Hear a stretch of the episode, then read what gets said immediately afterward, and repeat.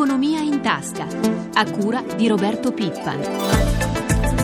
Buongiorno a tutti i nostri ascoltatori da Roberto Zampa. Si è conclusa ieri a Bruxelles la tre giorni di vertici europei al capezzale dell'euro, in fondo al capezzale un po' di tutta l'Unione Europea. A finire nell'occhio del ciclone non c'è stata, come preventivato, solo la Grecia, ma ahimè anche l'Italia. Ne parliamo subito con l'economista Fabio Sdogati del Politecnico di Milano. Buongiorno. Buongiorno a tutti. Allora, professore, ieri il nostro paese è finito davvero al centro delle attenzioni del Consiglio europeo. Un po' tutti hanno chiesto all'Italia, con toni direi davvero perentori, raramente utilizzati peraltro nei vertici europei, di fare ulteriori sacrifici per ridurre una volta per tutte il nostro debito. In particolare la cancelliera tedesca Merkel e il presidente francese Sarkozy hanno chiesto al nostro governo di fare di più per la crescita che in Italia, lo sappiamo, continua a ristagnare. Nuove misure per, da varare entro mercoledì prossimo, quando prenderà il via il vertice dei capi di Stato e di governo, decisivo questa volta si spera, almeno per salvare l'euro. Ma è giustificata, secondo lei, tanta durezza contro di noi? Ma, uh, io credo che eh, la nostra situazione sia uh, seria, credo che vada affrontata con serietà. Uh, la durezza è una virtù in certe situazioni, altro la durezza ovviamente, altro lo scherno, che peraltro non credo sia rivolto all'Italia, credo che ciò che è successo a Bruxelles, in particolare l'atteggiamento del signor Sarkozy, sia un problema eh, di ordine personale probabilmente. Ricordiamo che Sarkozy e Berlusconi sono stato, stati molto amici eh, per lungo tempo. Eh, io non credo che l'Italia abbia di che vergognarsi, eh, non credo che l'Italia sia un paese di cui non ci si possa fidare, però c'è una incomprensione profonda da parte di questo governo di cosa voglia dire la differenza fra deficit e debito. Il deficit è una cosa che si cura eh, con misure immediate e, e, questo lo stiamo facendo bene. Eh, il debito, eh, ed è su questo che è stato, stato posto l'accento a Bruxelles, è un problema di lungo periodo ed è un problema che si cura con la crescita. E quindi con le misure strutturali, chiaramente. Con delle misure strutturali. Perché ricordiamolo lato... che noi abbiamo uno dei deficit più bassi dell'Unione Europea. Eh? Esattamente. Però esattamente. abbiamo purtroppo uno dei debiti più alti. Esattamente, sono sereno, relativamente sereno dal lato del deficit, eh, sono molto preoccupato dal lato del debito, quindi dal lato di quelle misure di lungo periodo che oggi eh, Bruxelles ci ha chiesto e che credo il, il mondo in generale ci chieda. Senta, professore, il Premier Berlusconi ha fatto capire che scatterà eh, probabilmente oggi o domani l'ennesima riforma delle pensioni e probabilmente una vendita straordinaria di immobili pubblici e poi ci sarà probabilmente anche una semplificazione burocratica con varie novità per le imprese. È quello che occorre? Ma sarò molto netto e molto rapido. Uh, questa storia della sburocratizzazione ormai fa ridere. Uh, le imprese vanno incentivate ad essere profittevoli e vanno incentivate a crescere ed internazionalizzarsi. Questo non sta succedendo. La vendita dei beni pubblici è una eh, storia anche questa che si ripete ed è di una tristezza infinita, ricorda questa eh, nobiltà decaduta che alla fine vende l'argenteria, non è da lì che esce la crescita, esce un tamponamento dei conti pubblici eventualmente. Sulle pensioni, ma io credo che qualunque misura sulle pensioni eh, del tipo di quelle intese da questo governo genererà una recessione ancora più forte. Ricordiamo che domani eh, a, a, Milano eh, Confcommercio tiene i suoi stati generali perché c'è una grande preoccupazione per lo stato del, del, de, dei consumi in questo paese. È chiaro. Oh, sul fronte europeo, eh, per la verità, eh, l'accordo sembra ancora molto lontano. Si parla di un nuovo aumento per il fondo salva stati, di un incremento della partecipazione dei privati alle perdite legate ai titoli di Stato greci e poi una, l'ennesima forse ricapitalizzazione delle banche per oltre 100 miliardi di euro.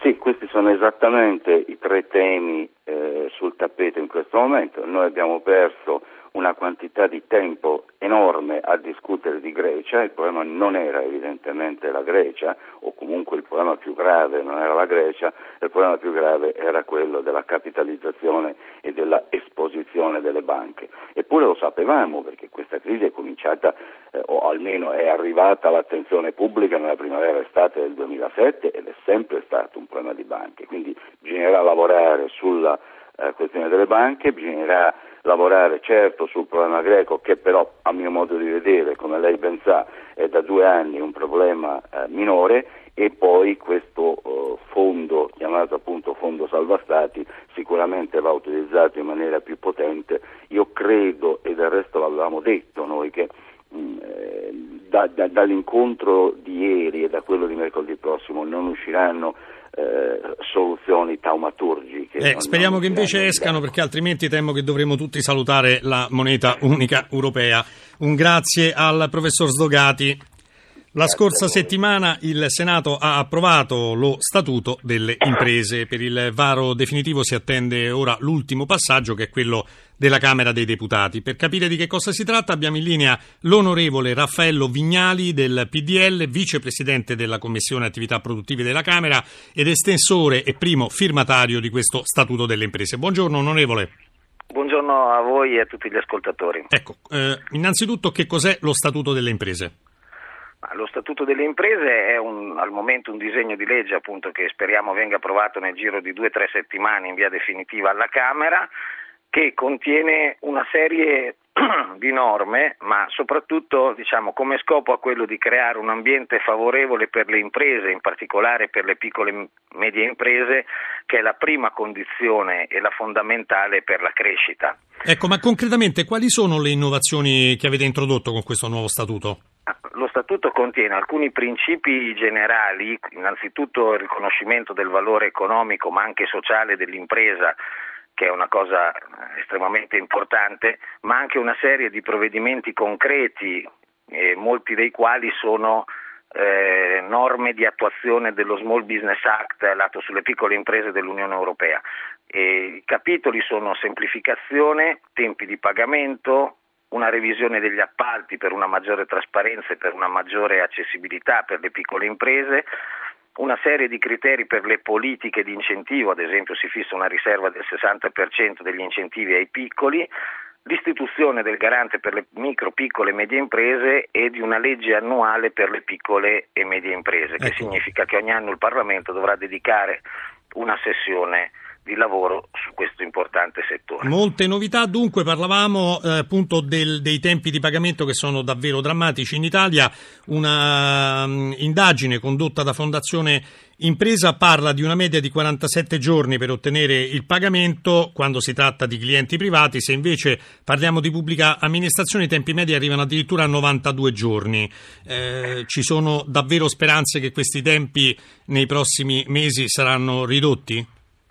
Purtroppo questa è una media di Triluxa, noi abbiamo, abbiamo la famosa media tempi, del pollo. Eh sì, sono dei tempi di pagamento assolutamente abnormi che vanno anche a 180, 360 giorni nel caso anche delle, delle imprese private e anche della pubblica amministrazione. Nello statuto si prevede fra l'altro di eh, aumentare i poteri dell'autorità garante della concorrenza del mercato, quindi dell'antitrust, proprio sui tempi di pagamento, perché in Italia le norme sui tempi di pagamento esistono già, ma non c'è nessun, nessuna autorità che oggi la fa rispettare. E è si chiaro. è pensato invece in questo caso appunto di dare i poteri all'autorità garante eh, l'antitrust, peraltro l'ha richiesto lo stesso Presidente Catricalà nella sua relazione quest'anno al Parlamento, proprio perché il mancato pagamento di fatto si configura come un abuso di posizione dominante relativa. Quindi è Grazie, un onorevole. per cercare di andare verso un ambiente più normale. Sperando naturalmente che anche la Camera approvi presto questo nuovo statuto. Un grazie a Raffaello Vignali. Rimaniamo sul tema e sentiamo, come si dice, l'altra parte della, berri- della barricata, ovvero le aziende che sono davvero in prima linea. Ne parliamo con Ivan Malavasi, presidente della CNA e soprattutto presidente di Rete Impresa Italia, che raccoglie un po' tutte le sigle e le categorie no, della piccola impresa. Buongiorno. Buongiorno a lei e radioascoltatori. Allora, voi delle piccole imprese, che cosa ne pensate di questo nuovo statuto? Ma lo statuto lo valutiamo con un atto importante che ha fatto il Parlamento, ha fatto il Senato e, e ci auguriamo che rapidamente passi alla, anche alla Camera.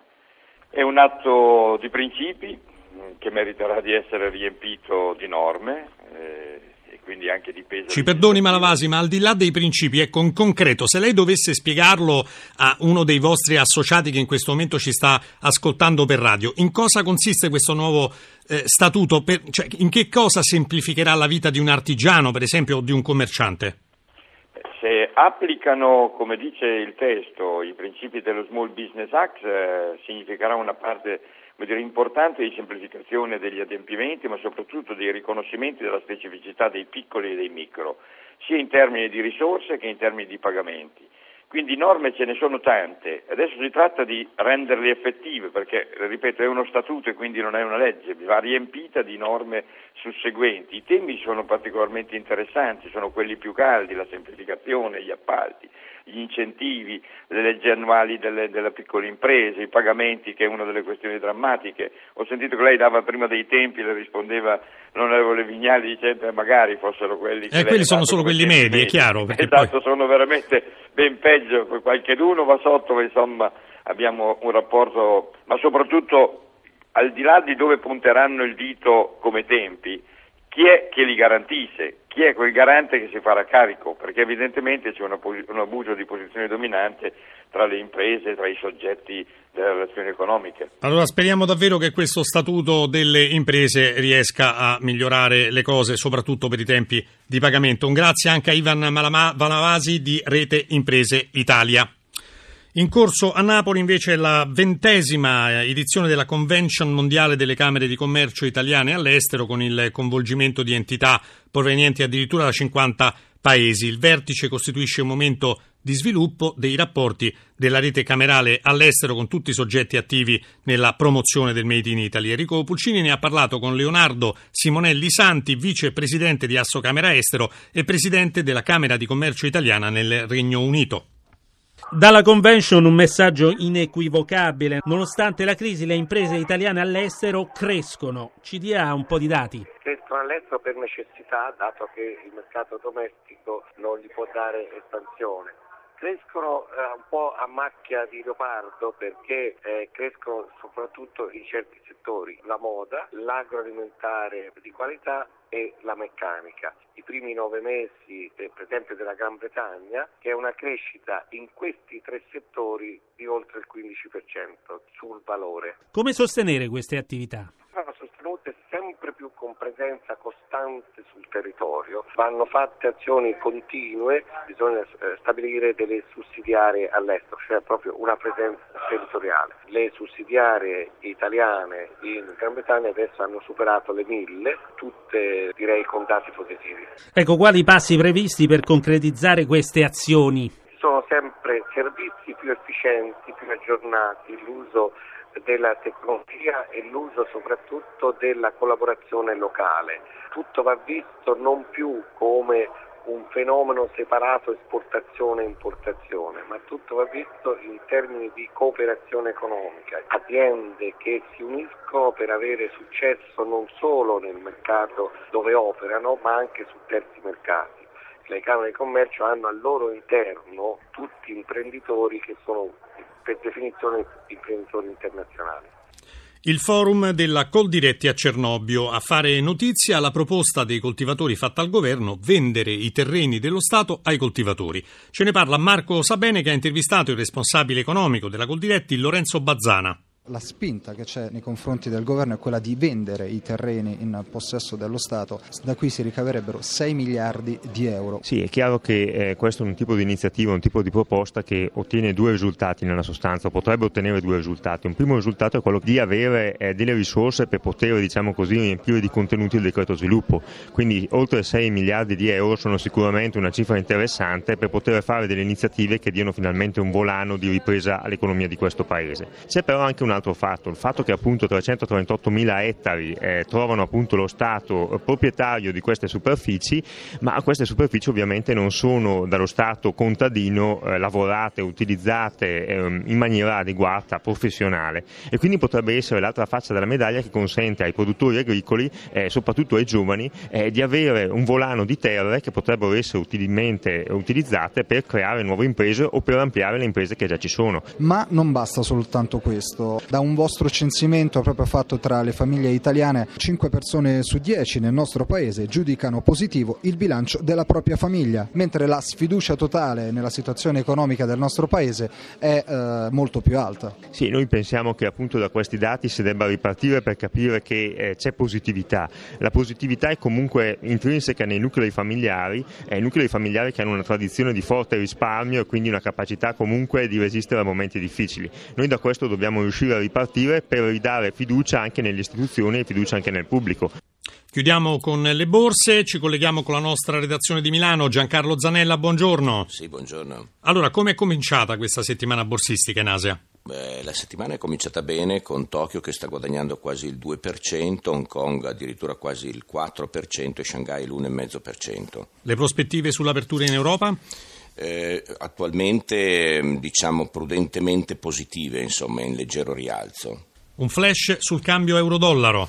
Eh, per quanto riguarda l'euro, in recupero rispetto al dollaro è scambiato con un dollaro 39 centi. Grazie Zanella. Un grazie va anche a Francesca Librandi per l'assistenza al programma.